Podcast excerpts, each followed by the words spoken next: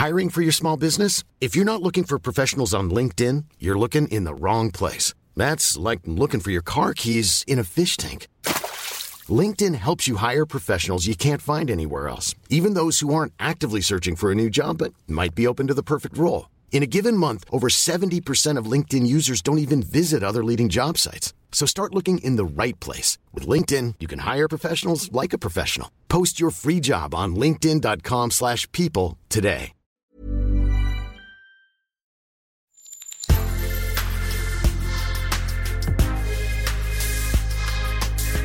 Mais avant l'épisode, j'aimerais vous rappeler que notre premier sponsor, c'est vous. Pour faire thune, vous savez qu'on a besoin de thunes. Ça prend du temps, du travail de montage, de journalisme. Je vous épargne le fichier Excel des coûts. Mais à vous qui kiffez thunes, pour assurer notre indépendance financière et pour que ça continue, eh bien il n'y a qu'un moyen, la cagnotte Tipeee. Sur Insta, via le lien en bio, ou sur Google en tapant Thune Podcast Tipeee avec 3 E, T-I-P-E-E-E. Vous êtes déjà nombreuses, nombreux, mais on espère que vous le serez encore plus. Pour que Thune continue, je compte sur vous.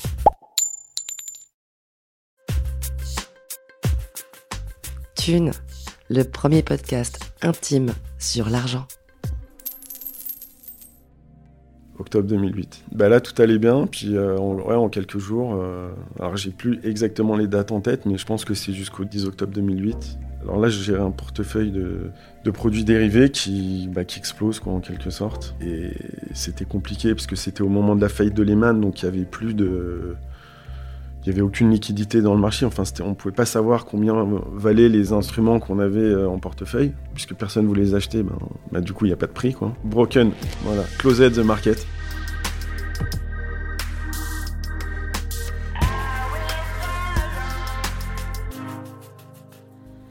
Vous vous souvenez de l'année 2008 L'année où le monde de la finance, et le monde tout court, a tremblé.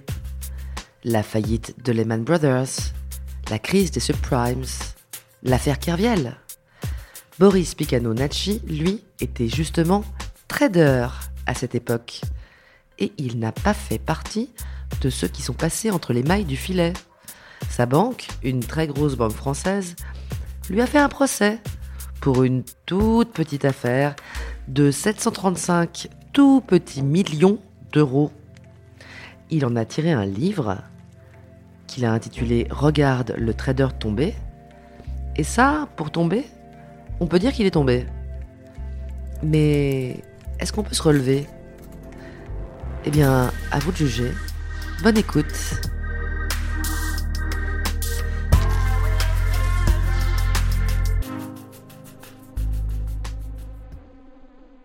Aujourd'hui, on va parler d'argent avec Boris. Boris, tu as 46 ans. On va revenir un peu sur ton parcours. Euh, T'as grandi où, Boris? J'ai grandi à Lyon.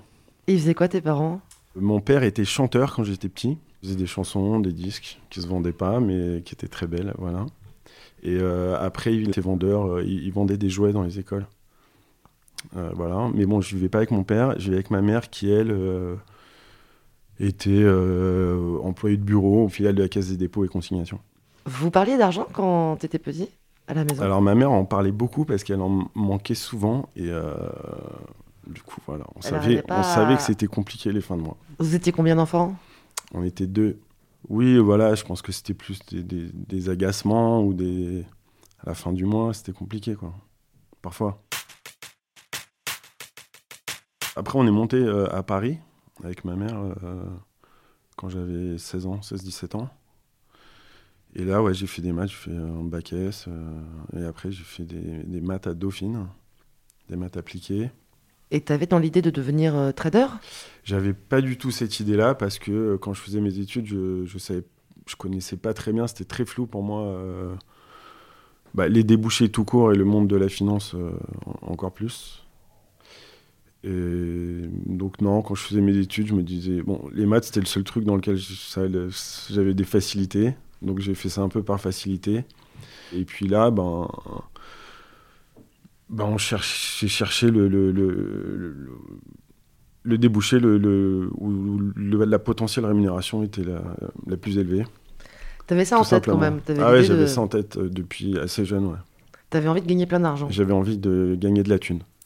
C'était un signe de réussite C'était euh, de réussite dans la vie ou d'intelligence ou de... Ah non, non, pas du tout euh, d'intelligence. euh, non, c'était plus pour pas pour pas en manquer, quoi, pour, pour être tranquille, pour être libre de faire ce qu'on voulait, d'acheter ce qu'on veut.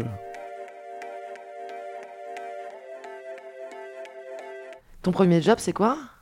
On pourrait dire trader ou, ou gérant de portefeuille dans une banque. C'était voilà, un grand groupe euh, bancaire groupe, euh, français. euh, voilà. Il y a 4-5 grands groupes bancaires français, c'était l'un de ceux-là.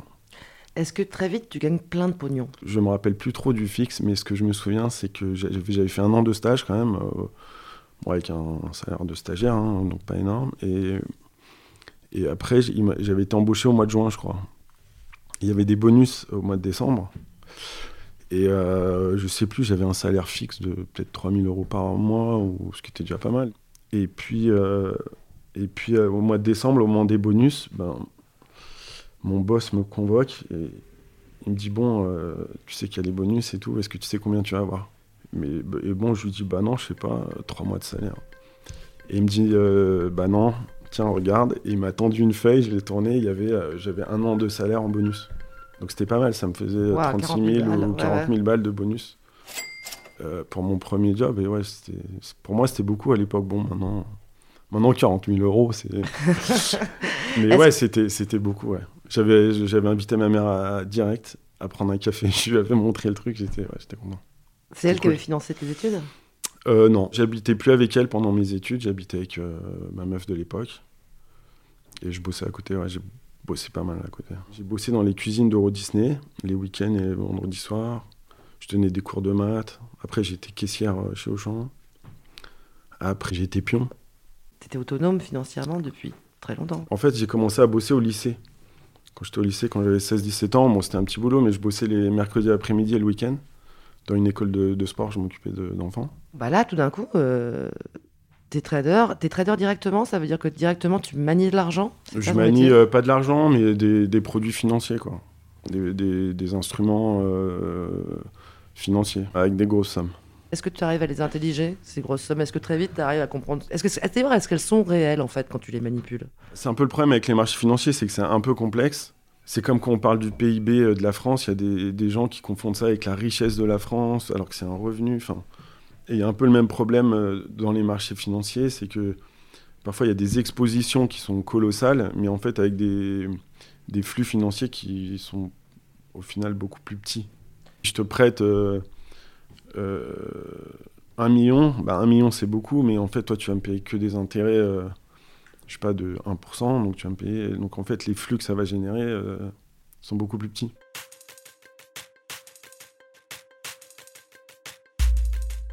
Le monde des traders, c'est un monde particulier, non? À cette époque-là en plus. Moi, je dirais pas ça. La grande époque des traders, pour moi, c'était plus années 80 et 90. Et euh, à partir du début des années 2000, avec le, notamment le, crash des, de, enfin l'explosion de la bulle Internet, ça a commencé à changer pas mal de choses quand même. Ça a commencé à être beaucoup plus euh, régulé, surveillé. Il y a eu aussi euh, le, le fait qu'il y a eu l'euro, le passage à l'euro à ce moment-là, au début des années 2000. Enfin, il y a beaucoup de choses qui ont fait que je dirais que l'âge d'or où c'était un peu n'importe quoi, c'était un peu le Far West des marchés financiers, c'est plus années 80 et 90. Moi, quand je suis arrivé, années 2000, c'était déjà, euh, déjà plus normal. euh, Il y avait moins de cow il y avait déjà des études de finance. En fait, dans les années 80, les gens qui bossaient sur les marchés, ils n'avaient pas fait des études de finance puisque ça, n'existait pas. Enfin, les marchés financiers, c'était nouveau. Alors qu'en 2000, euh, ben, les, les nouveaux qui étaient embauchés sortaient tous de formation, de, Mais les salaires restaient, et les bonus surtout, restaient très élevés. Au max, tu gagnais combien? L'année où, L'année j'ai le plus gagné, dû- je devais être à 180 000 euros, tout compris. Tout compris. Oui, oui, c'est beaucoup, mais c'est pas 2 millions d'euros.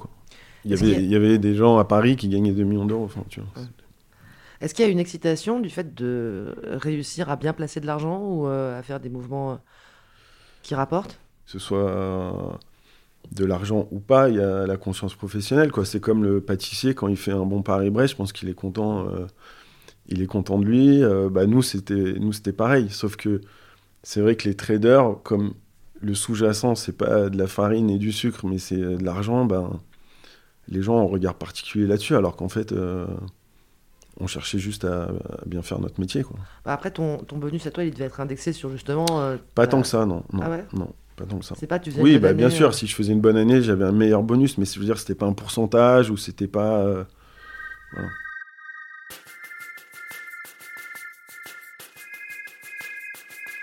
On a vu des films, plein de films sur la finance à cette époque-là, justement, à cause de 2008. On a l'impression d'un milieu de, mecs un peu fous euh, qui claquent des bouteilles de champagne et prennent plein de coke.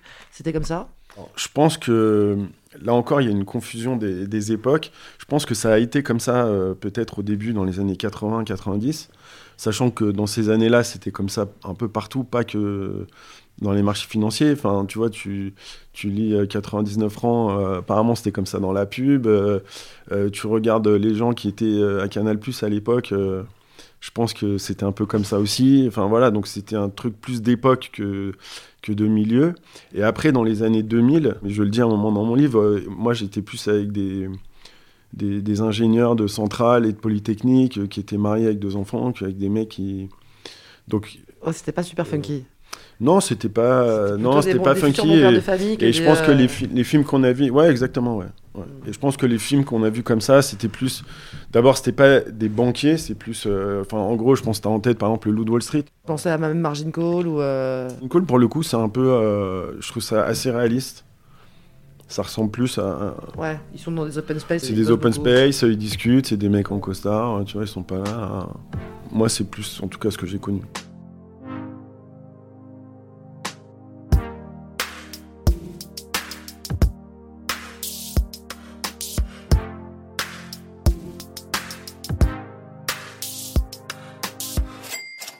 Le fait que tu, tout d'un coup, tu gagnes beaucoup d'argent par rapport à ce que tu gagnais quand tu faisais tes études, en rentrant dans ce monde de la banque, est-ce que ça change ta sociabilité?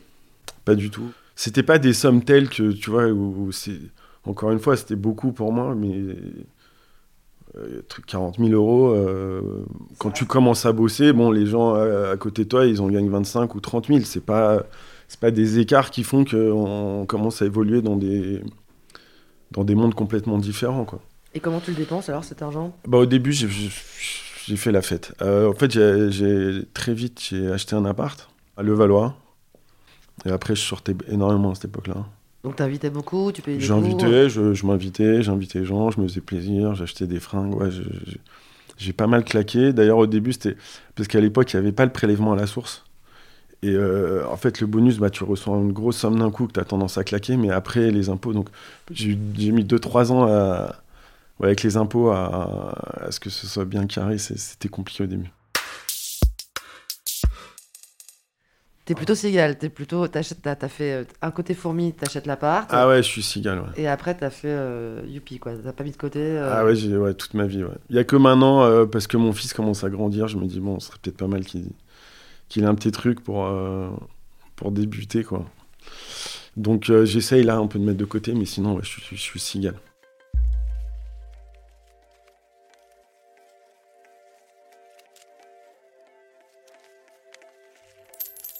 Je bossais pas mal après, euh, pas non plus tant que ça. En fait, les marchés financiers ferment assez tôt ferme à 5h30. En gros, je, bossais moins que les mecs, euh, tu vois, que les avocats d'affaires qui finissaient à 3h du matin, parce qu'ils avaient des... Nous, c'était... Euh, oui, parfois on pouvait faire des grosses journées, mais c'était pas systématique. Le week-end, tu travailles pas? Le week-end, je travaillais pas. Et dans la banque, on a beaucoup de vacances. Ah bon? C'est toujours le cas. Ouais. Ouais, ils ont des... Je sais plus comment on dit là. Des, conventions collectives Conventions euh, collectives très avantageuses. Ouais. Donc ça dure quand même un moment tout ça, hein? Tout ça, ça dure. Euh, ben, en fait, euh, je suis rentré en stage euh, en 2002, enfin 2001. J'ai été embauché en 2002. Et ça a duré 6 ans, donc 6 ans et demi. Jusqu'à ce mois d'octobre 2008. Voilà, octobre 2008. Ben là, tout allait bien, puis en, ouais, en quelques jours. alors, j'ai plus exactement les dates en tête, mais je pense que c'est jusqu'au 10 octobre 2008. Alors là, je gérais un portefeuille de, produits dérivés qui, bah, qui explose quoi, en quelque sorte. Et c'était compliqué parce que c'était au moment de la faillite de Lehman, donc il y avait plus de, il n'y avait aucune liquidité dans le marché. Enfin, on ne pouvait pas savoir combien valaient les instruments qu'on avait euh, en portefeuille, puisque personne ne voulait les acheter. Ben, ben du coup, il n'y a pas de prix. Quoi. Broken, voilà, closed the market. Et, et ouais, et du coup, euh, la banque euh, prend la décision de, bah, de, solder le portefeuille, de tout fermer et de tout vendre quoi, à la casse.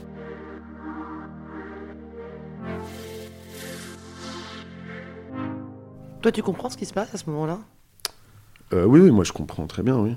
Oui, si, on, savait que c'était que c'était mondial. Après, euh, comprendre, c'est-à-dire euh, dans le sens les, implications, les, le montant des pertes qu'il va y avoir dans les banques, etc. Ça, non. À l'époque, on n'a pas trop la vision. On sait que tout va mal. C'est un peu comme aujourd'hui, tu vois, avec l'Ukraine, le gaz et tout. Bon, on voit que c'est le bordel. Maintenant, aller dire que euh, aujourd'hui que telle compagnie pétrolière va faire faillite euh, ou que tel pays va être impliqué, on ne peut pas prédire l'avenir.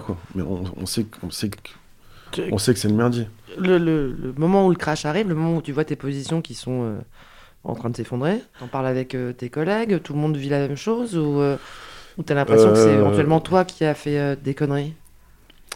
Ah bah, alors moi j'ai fait des, oui j'ai fait des erreurs, j'ai fait des erreurs, j'ai fait des erreurs bien sûr.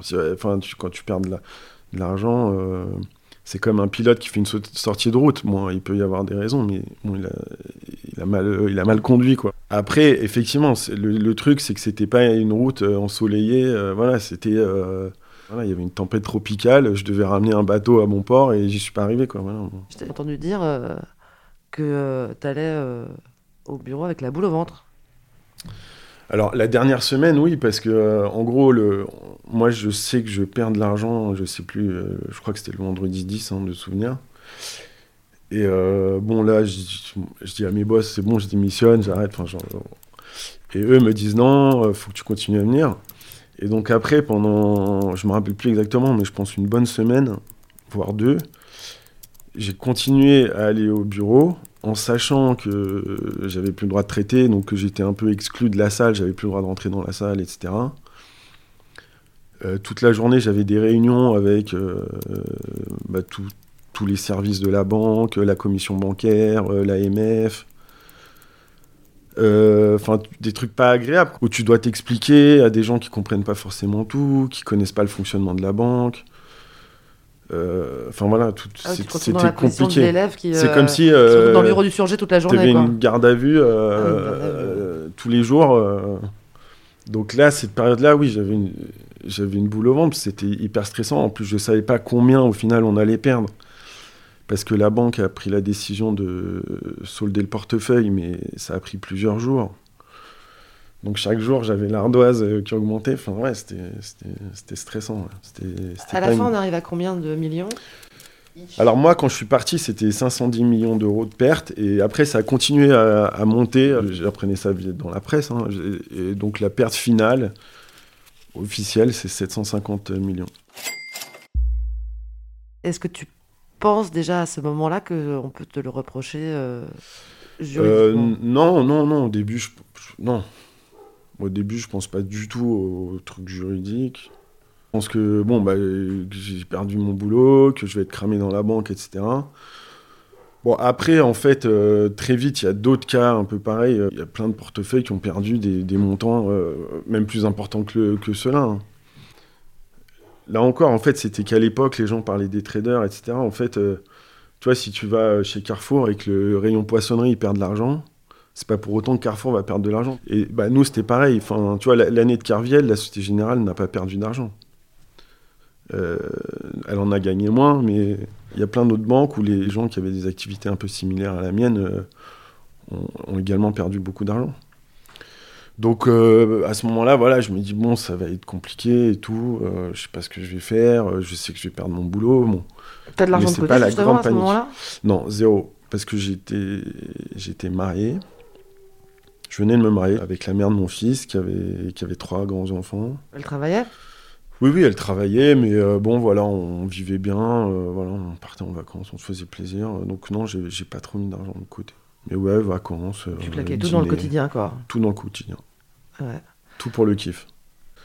Donc, donc il y a ça, il y a le fait que, bah, que tout s'arrête, que tu as un train de vie, tu te dis merde, comment je vais faire? Enfin voilà, c'est un peu. Tu te retrouves au chômage, ouais. Donc tout d'un coup, tu étais super occupé, et puis tu plus du tout occupé. T'es plus occupé. Alors le truc, ce qui s'est passé, c'est que mon fils est né, euh, il est né prématuré, mais trois mois après.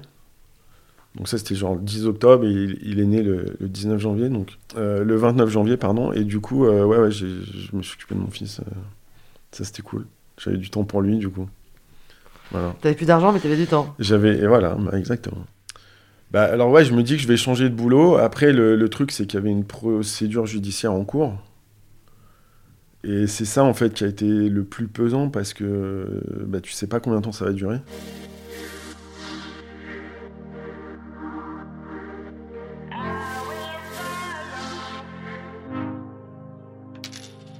Le président en poste a été viré et c'est une fois qu'il a été viré, le nouveau a, porté plainte.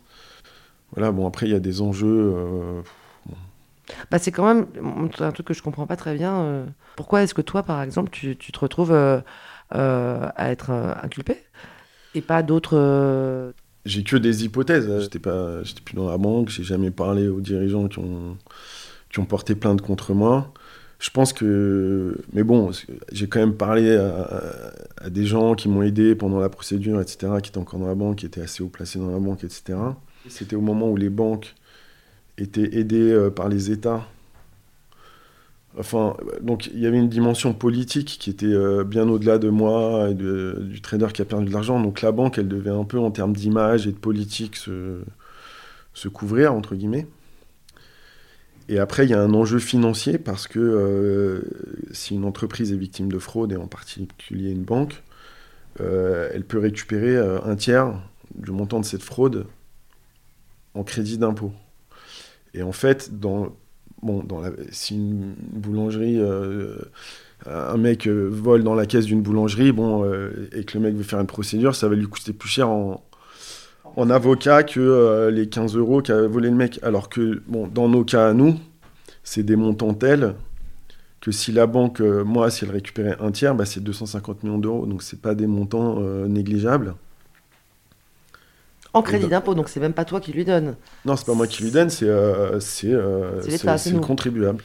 Et donc la banque voilà, récupère un tiers. Et donc, donc je pense que ces deux éléments, euh, à la fois politiques pour se protéger, parce que c'est mieux de dire, bah voilà, on a un trader fou, surtout à l'époque, voilà, qui a fait n'importe quoi, que d'assumer, dire, bon, voilà, il y a eu des dysfonctionnements, même si moi j'assume ma part de responsabilité, mais je pense que la banque n'a pas assumé la sienne. Et après, bah, il y a des enjeux financiers. Et après les enjeux financiers, moi, je pense même que ça redescend au niveau des avocats. Parce que je pense que, euh, bah oui, quand, quand, tu connais ce mécanisme, euh, c'est un grand avocat pénaliste d'affaires, qui était en plus un des avocats de la Société Générale dans, l'affaire Kerviel, euh, l'avocat qui a défendu la banque dans mon cas à moi, bah, je pense que c'est possible qu'il ait appelé la banque en disant Tiens, vous savez que si on arrive à le condamner, vous récupérez un tiers. Bon, lui, je ne sais pas comment sont calculés ses honoraires, mais s'il a pris même 1% de ce qu'il a fait récupérer à la banque, euh, pour lui, c'est une belle histoire. Donc bon, tout ça, ce sont que des hypothèses, hein, mais... T'es surpris quand tu te retrouves avec une petite lettre qui arrive dans ta boîte aux lettres ou un mail qui te signifie que tu as une ben, Oui, oui, j'étais surpris. Et... Parce qu'en fait, moi, j'avais les news dans la... par la presse, en fait. Et euh, donc, en fait, ce qui s'est passé, c'est que Nicolas Sarkozy, qui était le président de l'époque, et, euh, Christine Lagarde, qui était la ministre des Finances de l'époque, ont commencé à, commenter cette affaire en disant oui, il faut des responsables. Bon, comme d'hab, euh, voilà.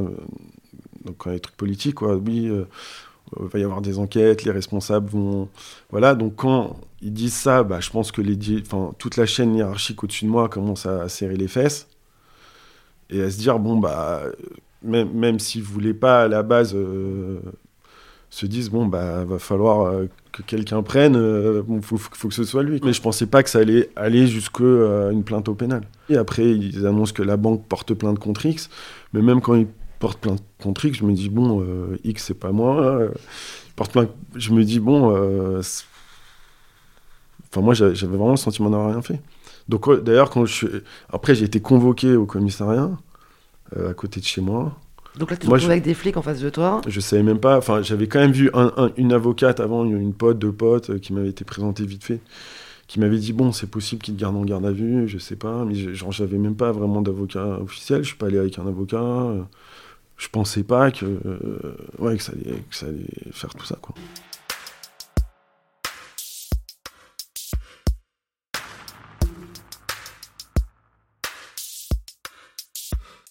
Ils te demandent quoi, les flics?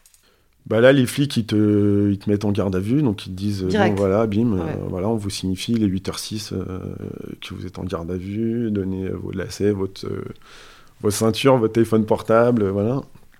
Ça, c'est combien de temps après t'être viré?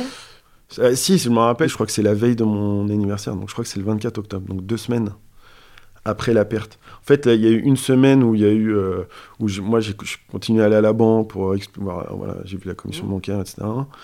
Euh, après, ils ont soldé le portefeuille et la semaine suivante, il y a eu toutes les annonces des politiques et tout, et en fin de semaine, ils portent plainte et je, je pense que voilà. Donc tout, tout, tout, tu vas au commissariat Tout et tout, tout, tout, tu, y, tu, y- tu y restes en fait.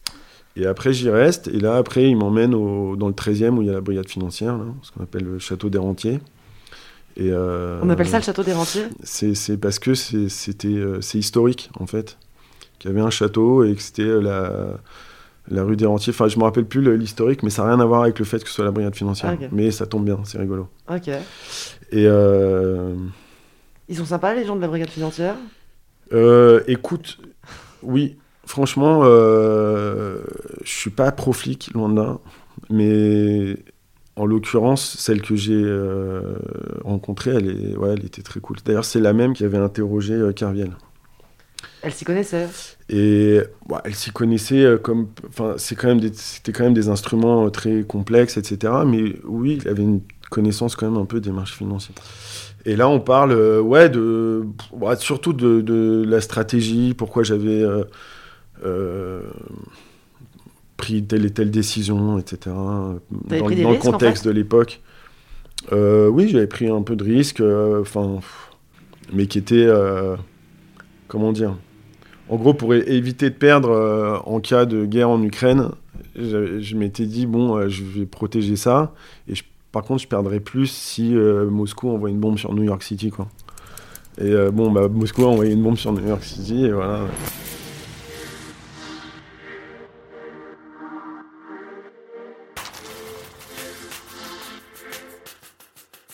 Et, euh, et là, tu commences à prendre assez vite un avocat, j'imagine. Oui, oui, tout à fait. En plus, j'étais vraiment pas inquiet. Quoi. Je, je me disais, bon, euh, ils ont rien. Enfin, j'ai- rien fait. Ah, tu pensais que ça allait durer deux semaines euh, Ouais, et en fait, non, il y a eu 4 ans de procédure judiciaire, une condamnation au bout, ouais, ça a été. tout. Mais bon, je. euh, bah, petit à petit, si, je veux dire, la quatrième année, je me doutais de ce qui allait se passer, mais c'est vrai qu'au début, je. Enfin, le procès, ça a été tellement une mascarade que je, je pensais pas, quoi. Et d'ailleurs, dans le jugement, euh, qui est public, hein, donc tout, tout le monde peut le- aller le chercher si ça les intéresse, ils disent que j'ai pas fraudé, mais que, euh, en gros, je faisais des opérations complexes et que donc, à part moi, personne ne comprenait ce que je faisais dans la banque.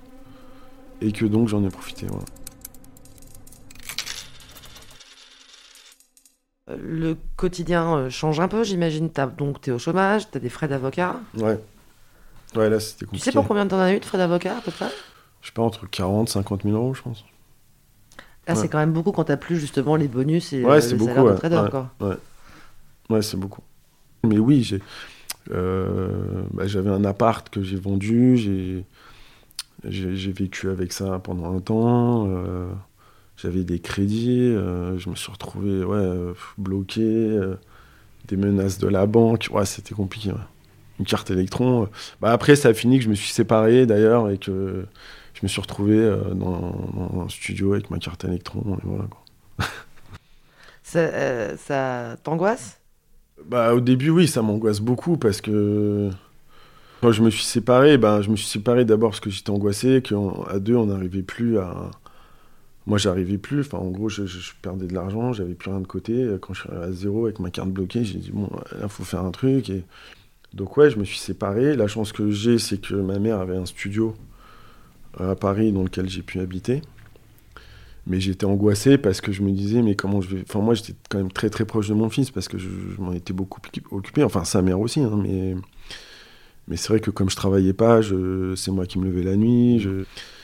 Et du coup, bah, je me disais, euh, mais dans le studio, il va, il va être pas bien. Moi, j'ai plus d'argent. Euh, ouais, c'était, je savais pas trop comment j'allais faire, quoi. Et en fait, ben, ça s'est fait. En fait, euh, c'est qu'en fait, c'est l'inconnu qui fait peur. Après, une fois qu'on y est, euh, les choses, elles se font, quoi. Et après, la chance que j'ai, je pense, c'est que je viens pas non plus d'un milieu euh, de ouf. Donc, c'était pas non plus grave d'être en basket et de manger des pâtes, peinture. Ah ouais, t'avais pas l'angoisse de du mail, du coup de fil du banquier ou de la perte Ah ou si, de si, la dette si, si j'avais l'angoisse, sauf qu'au bout d'un moment, quand ils t'ont trop cassé les couilles, tu te dis, bon, bah, faites ce que vous voulez, je m'en fous, à un moment donné. Voilà, et, voilà, de toute façon, j'avais une carte électron, donc après, quand t'as une carte électron, tu peux pas dépenser plus que ce que t'as. Et c'est quoi, à ce moment-là, quand t'as plus rien, quand t'es dans, dans le studio de ta maman, tes revenus, c'est euh, c'est quoi? Bah, Au début, j'avais vraiment rien, donc euh, je suis arrivé euh, à bosser par-ci par-là, je gagnais 1000 euros, 1005 par là, et en fait... Genre quoi? Genre à faire quoi? Euh, faire. Euh, qu'est-ce que j'ai fait? J'ai créé un petit site internet, donc des fois j'arrivais à faire avoir un petit contrat de pub, machin. Mais c'était vraiment petit. Et en fait, la chance que j'ai eue, c'est que très vite, euh, j'ai donné des cours. Parce qu'en fait, je donnais des cours à Dauphine. Bah, très vite, j'ai pu redonner des cours. Et donc, ça m'a fait quand même un petit revenu, euh, même si c'était pas énorme. Et après, j'ai eu de la chance parce que dans l'école où j'étais, il y a un prof qui s'est cassé. Du coup, ils ont pu me prendre plus. Il y a un switch quand même entre le moment où tu commences, parce que finalement ça n'a pas duré si longtemps en fait, trader. Tu es resté 6 euh, ans et demi. Ouais. Six ans et demi. Donc à peine tu as commencé à goûter au plaisir de d'une vie de bureau euh, accompagnée d'une vie familiale bourgeoise euh, bien nantie, que pouf Que pouf Que pouf, ça, pouf, pète. ouais. C'est vraiment le temps d'apprendre à vivre, il est déjà trop tard. Quoi. Exactement. ouais. Ouais, exactement. Après, euh, le studio, oui, c'était stressant. Hein. Non, franchement, le fond du fond, je pense, je me rappelle, c'est que bah, mon fils, je l'avais tous les week-ends. Au début, on s'était mis d'accord comme ça avec mon ex. Et un soir, le vendredi, donc je le ramène à Paris. Et on fait les courses pour le week-end. Et ma carte, elle passe pas. Et là, je me fais, oh putain, qu'est-ce que je vais faire et tout. Et heureusement, j'avais des chèques. Et, je me suis rappelé qu'au Monoprix euh, de Villiers, ils, prenaient les chèques. Donc je suis allé là-bas, j'ai refait les courses, et quand je suis rentré dans l'appart, mon fils était trop content, mais il était petit. Hein. Il avait 6-7 ans, il m'a fait Ah, t'as les quoi Et là, je me suis dit Bon, là, faut arrêter les conneries et tout. Et, voilà. Et, mais, mais j'ai eu de la chance parce qu'il y a des gens qui m'ont aidé, quoi, qui m'ont donné du boulot, qui m'ont qui m'ont permis d'enseigner assez rapidement. Est-ce qu'il y a eu le Qui m'ont donné des, heures. Entre ceux qui. Euh, oui, oui, il y a eu le euh, tri des copains. Ouais. Après. Euh, Ouais, en, gros, il y a eu le tri entre les copains et les amis, c'est-à-dire qu'il y a plein de gens que je voyais euh, euh, un peu liés à mon, à mon milieu professionnel, on va dire, que je voyais beaucoup, euh, qui étaient devenus des, potes, que j'ai plus vus ou j'ai plus une nouvelle du jour au lendemain. Du jour au lendemain Du jour au lendemain, ouais. Ah, vraiment du jour au lendemain. Il y en a d'autres qui ont continué à m'appeler, à déjeuner avec moi une fois par an et tout, ça fait plaisir. Et après, ça m'a rapproché d'amis que j'avais un peu peut-être perdu de vue parce que bah Parce qu'on avait nos vies, notre boulot, euh, euh, ouais, qu'on avait moins de temps, ou qu'en tout cas on prenait moins de temps de se voir, et euh, du coup ça nous a rapprochés. Après, j'ai fait plein de rencontres, en fait. Mon monde a vraiment changé. donc j'ai rencontré plein de gens j'ai rencontré des meufs, euh, du coup, qui m'ont fait rencontrer d'autres gens. Enfin, du coup, mon. Ah oui, mon tu cercle... donc tu as rencontré des nouvelles meufs. Voilà, tu as, bah, réussi à draguer en ayant des gros problèmes de thunes et de l'angoisse avec un procès sur le dos et tout, quoi. Euh... T'as pas déprimé trop, en fait T'as as rebondi assez Non, j'ai pas déprimé, ouais. Je suis pas. Je suis angoissé, quoi. J'étais. Oui, des fois, j'étais préoccupé, mais j'étais pas euh, déprimé. Je sais pas comment dire. J'étais un peu. Parfois, j'étais un peu euh, peut-être pas marrant parce que avec ma famille ou quoi, parce que j'étais préoccupé. Mais j'étais pas déprimé et en fait c'est une période où ouais j'ai rencontré plein de gens que, qui sont des amis aujourd'hui, euh, euh, des gens qui m'ont aidé. Euh, j'ai ouais j'ai une copine qui m'a qui, avait une maison magnifique dans le 19e qui m'a pris chez elle qui me demandait jamais rien qui qui me faisait un... enfin c'était ouf et j'ai rencontré plein de gens comme ça euh, aussi. Est-ce que tu es en train de me dire que s'il n'y avait pas eu ça, peut-être que euh, t'aurais eu une vie un peu plus ennuyeuse. euh, Ah ouais, je suis, mais j'en suis persuadé. Non, mais je suis hyper. Enfin, c'est-à-dire, je sais que ça a été brutal pour, pour mes proches, c'est ça que je regrette, et notamment pour les enfants de. Enfin, les frères et sœurs de mon fils, pour leur maman, pour. Bon, il y a des gens. Mais pour moi, au final, avec le recul, euh, c'est le meilleur truc qui me soit arrivé de ma vie. Enfin, je suis désolé hein, de dire ça euh, pour la banque. Eh, désolé, hein. mais bon, en vrai, euh, oui, c'était, c'était, euh, c'est, ouais, ouais, ouais. Si ouais. t'avais suivi la vie sur les rails, aurait peut-être pas Bah, aujourd'hui, quand je les Ouais. vois, ils se font chier, ils ont pris du bide, ils sont toujours pareils, ils voient toujours les, enfin, ouais, ouais. Franchement, euh, non, mais oui.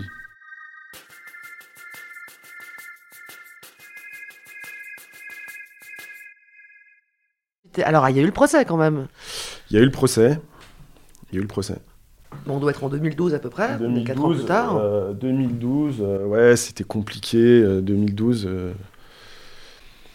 C'est le moment carte électron en fait. Et c'est le moment carte électron, là, euh, c'était la fin, en fait. Euh, euh, en fait, c'est tombé un peu au moment où je me suis séparé de, de la mère de mon fils aussi. Ah, t'étais vraiment dans le Et creux de la vague. on en a fait. eu d'autres soucis qui ont fait que, euh, après, ouais, je- ouais c'était un peu compliqué, ouais. Ouais, j'étais un peu à gauche, à droite. Il y a les parents d'un pote qui m'ont prêté leur appart pendant deux mois un été, je me rappelle plus quand, mais... Ouais, c'était un peu tu comme ça. service, euh, t'essayes de. Ouais, les, voilà, j'étais... euh, ouais, ouais, c'était... compliqué. Et tu t'attendais à être condamné à ce moment-là. Ouais, ouais, là, je savais, là, je savais, oui, oui. Ah, ton avocat t'avait dit. euh, Non, en vrai, on aurait pu le gagner le procès. Après, c'est plus. euh, franchement, on- je pense que l'avocat de la banque était très sûr de lui tout. Je pense qu'il a un peu serré les fesses. Après, il a le bras long, ils ont le bras long. Il y avait des enjeux qui faisaient que. euh, Après, ouais, je savais parce que. Parce qu'après, une fois qu'on est dedans, on voit comment fonctionnent les juges, la justice. Et, et en fait, dans ce genre d'affaires, ils veulent, ils veulent, eux, ils veulent pas prendre de risques. Et je les comprends quelque part. Je leur en veux pas aujourd'hui. euh. Mais alors, t'as été condamné à, à- à payer beaucoup de millions. 315 millions d'euros de dommages et intérêts. Voilà, et j'ai pris deux ans avec sursis. C'est du sursis, donc tu t'en fous en fait, c'est- c'est comme si t'as rien. Sur le coup, euh, ça m'a fait un truc, après je m'y attendais, donc, euh, donc voilà. Et puis euh, après, il y avait quand même la... euh, Après, je savais que c'était symbolique quelque part, et que la banque allait pas me demander ça. De toute façon, je les savais pas, enfin, j'étais Bah, incapable de payer ça. Kerviel avait eu cette phrase, il avait dit à partir de maintenant, tout ce que je gagne, ça va dans la poche de, de la Société Générale. Ben, ça, c'est ce qu'il a voulu faire croire, mais c'était pas vrai. En fait, euh, Kerviel, euh, en gros, euh, lui, non, la banque lui a rien demandé, et c'est parce qu'il a continué. Il, bon, il les a quand même. Après, c'était sa, politique, moi je peux le comprendre, mais c'est vrai que je pense qu'il. S'il avait rien fait, euh, il, a- il aurait jamais payé ça. Et en fait, quand il y a eu l'appel, le- les juges ont baissé son amende de 4 milliards à 1 million. Et lui a présenté ça. euh, J'imagine par fierté comme une victoire, mais en fait, quand tu lis le jugement, ils l'ont fait pour qu'ils puissent les payer. Et là, ils ont commencé à lui saisir son salaire. Et d'ailleurs, depuis cette époque, tu n'entends plus Carviel dans les médias.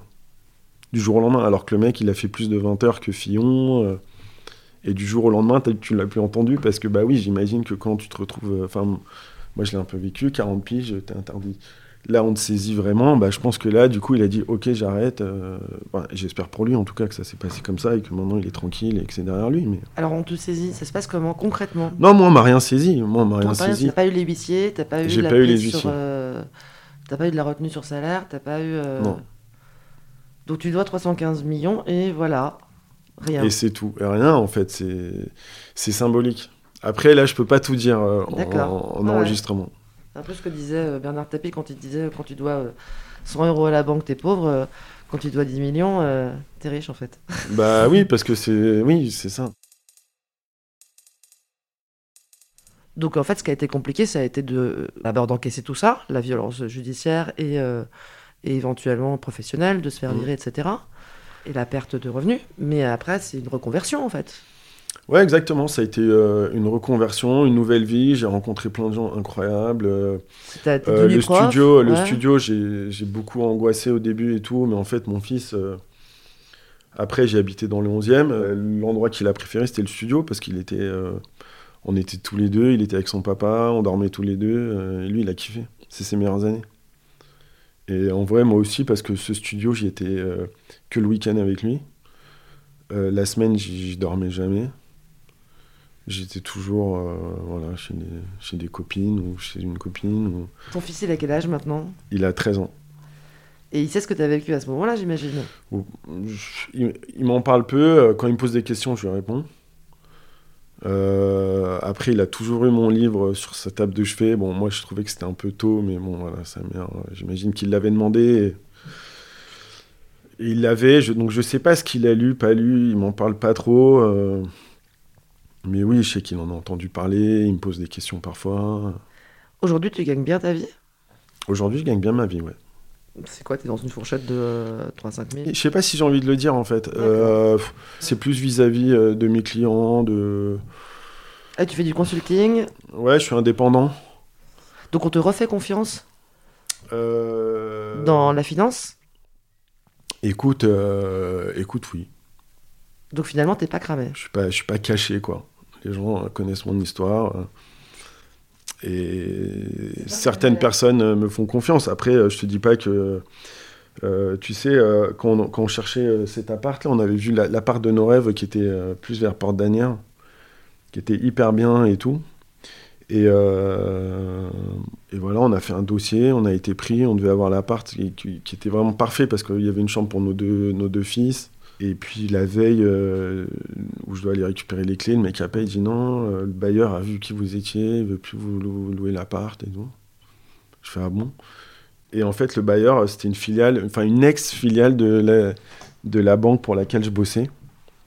Et euh, voilà, comme, et ça c'était il y a six mois, hein, donc c'est quasi 15 ans après, tu vois. Donc il y a encore des mecs qui sont soit rageux, soit je sais pas, qui ont pas confiance. Ou... Est-ce que ça t'a très vite saoulé qu'on te compare à Kerviel? Bah oui et non, enfin, c'est-à-dire lui il est sympathique euh, et j'ai rien contre lui et j'ai rien contre les repris de justice euh, en général. Après, ce qui, ce qui me dérange, c'est que c'est que c'est des affaires quand même différentes, voilà. Et c'est pas à lui faire offense, je pense, de, dire ça. Euh, parce que dans mon cas, il n'y a pas, a pas de, il a pas de fraude, il n'y a pas de dissimulation et c'est écrit dans le journal.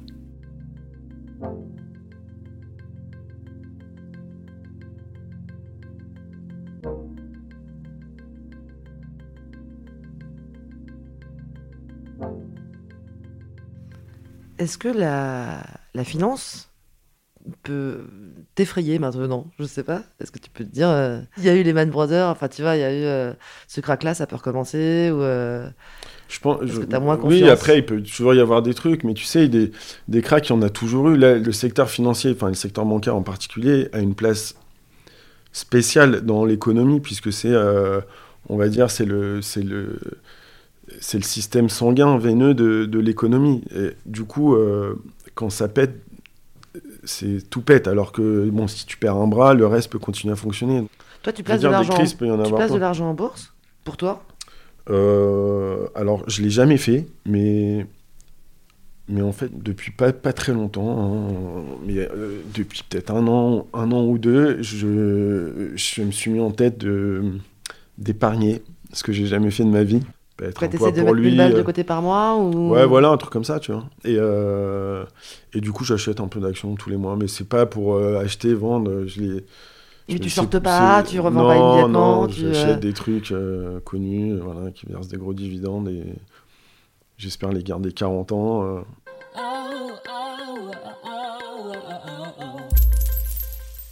Ça, ça, fait sens que les gens qui, dont c'est le métier de placer de l'argent pour des institutions financières ne le fassent pas pour eux-mêmes? Bah, Alors déjà, souvent, il y a des restrictions. Tu dois le déclarer, tu n'as pas le droit sur tout. Euh, tu vois, par exemple, quand tu es trader à Société Générale, tu peux pas, euh, pour ton compte perso, faire des allers-retours sur l'action Société Générale. Euh, et moi, perso, c'était plus que j'ai toujours été cigale, quoi. panier percé. J'aime bien claquer ma thune. Je trouve que l'argent, ça a de la valeur quand ça sort de la poche. Quand c'est dans ta poche, ça vaut rien. Et quand ça en sort, c'est là que ça, ça prend tout son sens et toute sa valeur. Même après la période, quand tu remets le, la tête hors de l'eau, après la période que nous appellerons carte électron. Ouais. Euh, tu te dis pas, oh là là, je veux plus que ça m'arrive. je- Si, un peu, non, mais en vrai, je, dis, je fais le fanfaron là, mais oui, il y a un peu de ça aussi. Maintenant, c'est vrai que je suis quand même assez angoissé par ça. Je- J'ai pas envie que ça, que ça m'arrive à nouveau, surtout que là, je, je viens de me marier, j'entame une nouvelle vie. Donc, tant que j'étais seul, c'était pas très grave. Maintenant, j'ai pas envie d'embarquer à nouveau quelqu'un. Donc, oui, j'ai envie de nous mettre à l'abri. De...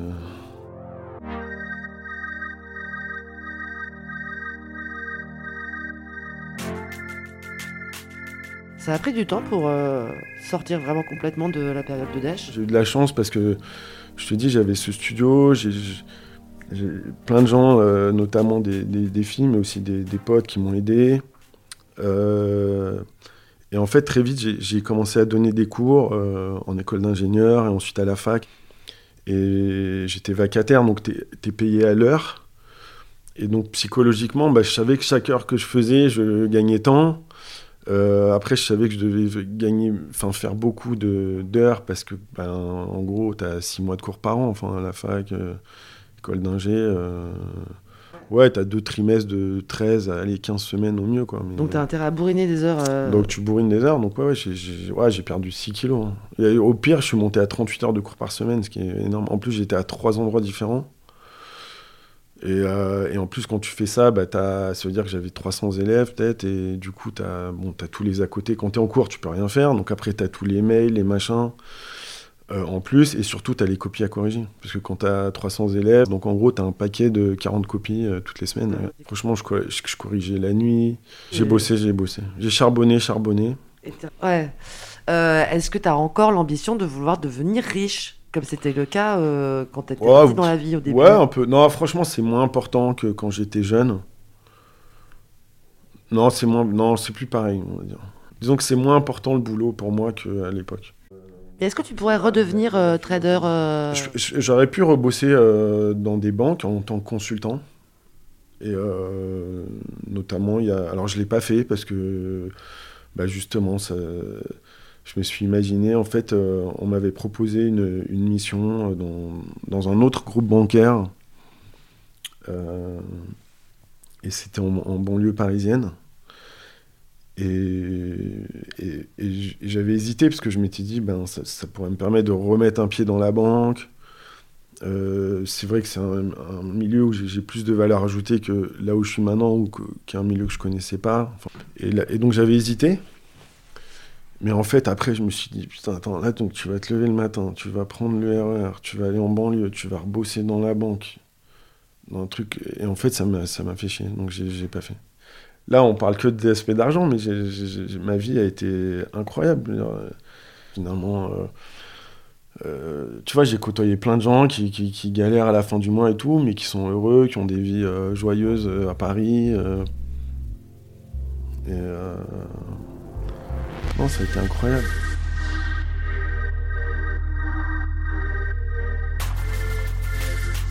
Voilà, vous avez encore écouté un épisode de Thune, un podcast de Laurence Velli et Anna Borel. Cet épisode a été réalisé par Anna Borel. Le montage est assuré par Tiffany Guillou, accompagné d'une musique d'Emma Bitson. Si vous aimez Thune, vous pouvez nous soutenir. Le plus simple, c'est des étoiles et des commentaires. Et ça a l'air anodin, mais ça ne l'est pas du tout. Pour nous contacter, vous pouvez passer par Facebook ou notre compte Instagram nous avons aussi lancé une cagnotte Tipeee, parce que donner un peu de thune à thune, ça fait sens et on en a besoin pour continuer. Vous la trouverez dans le lien de la bio de notre compte Instagram. Et si vous trouvez que votre rapport à l'argent est particulier, ou si vous avez traversé une histoire forte liée à l'argent, n'hésitez pas à nous contacter. On répond toujours. À très bientôt.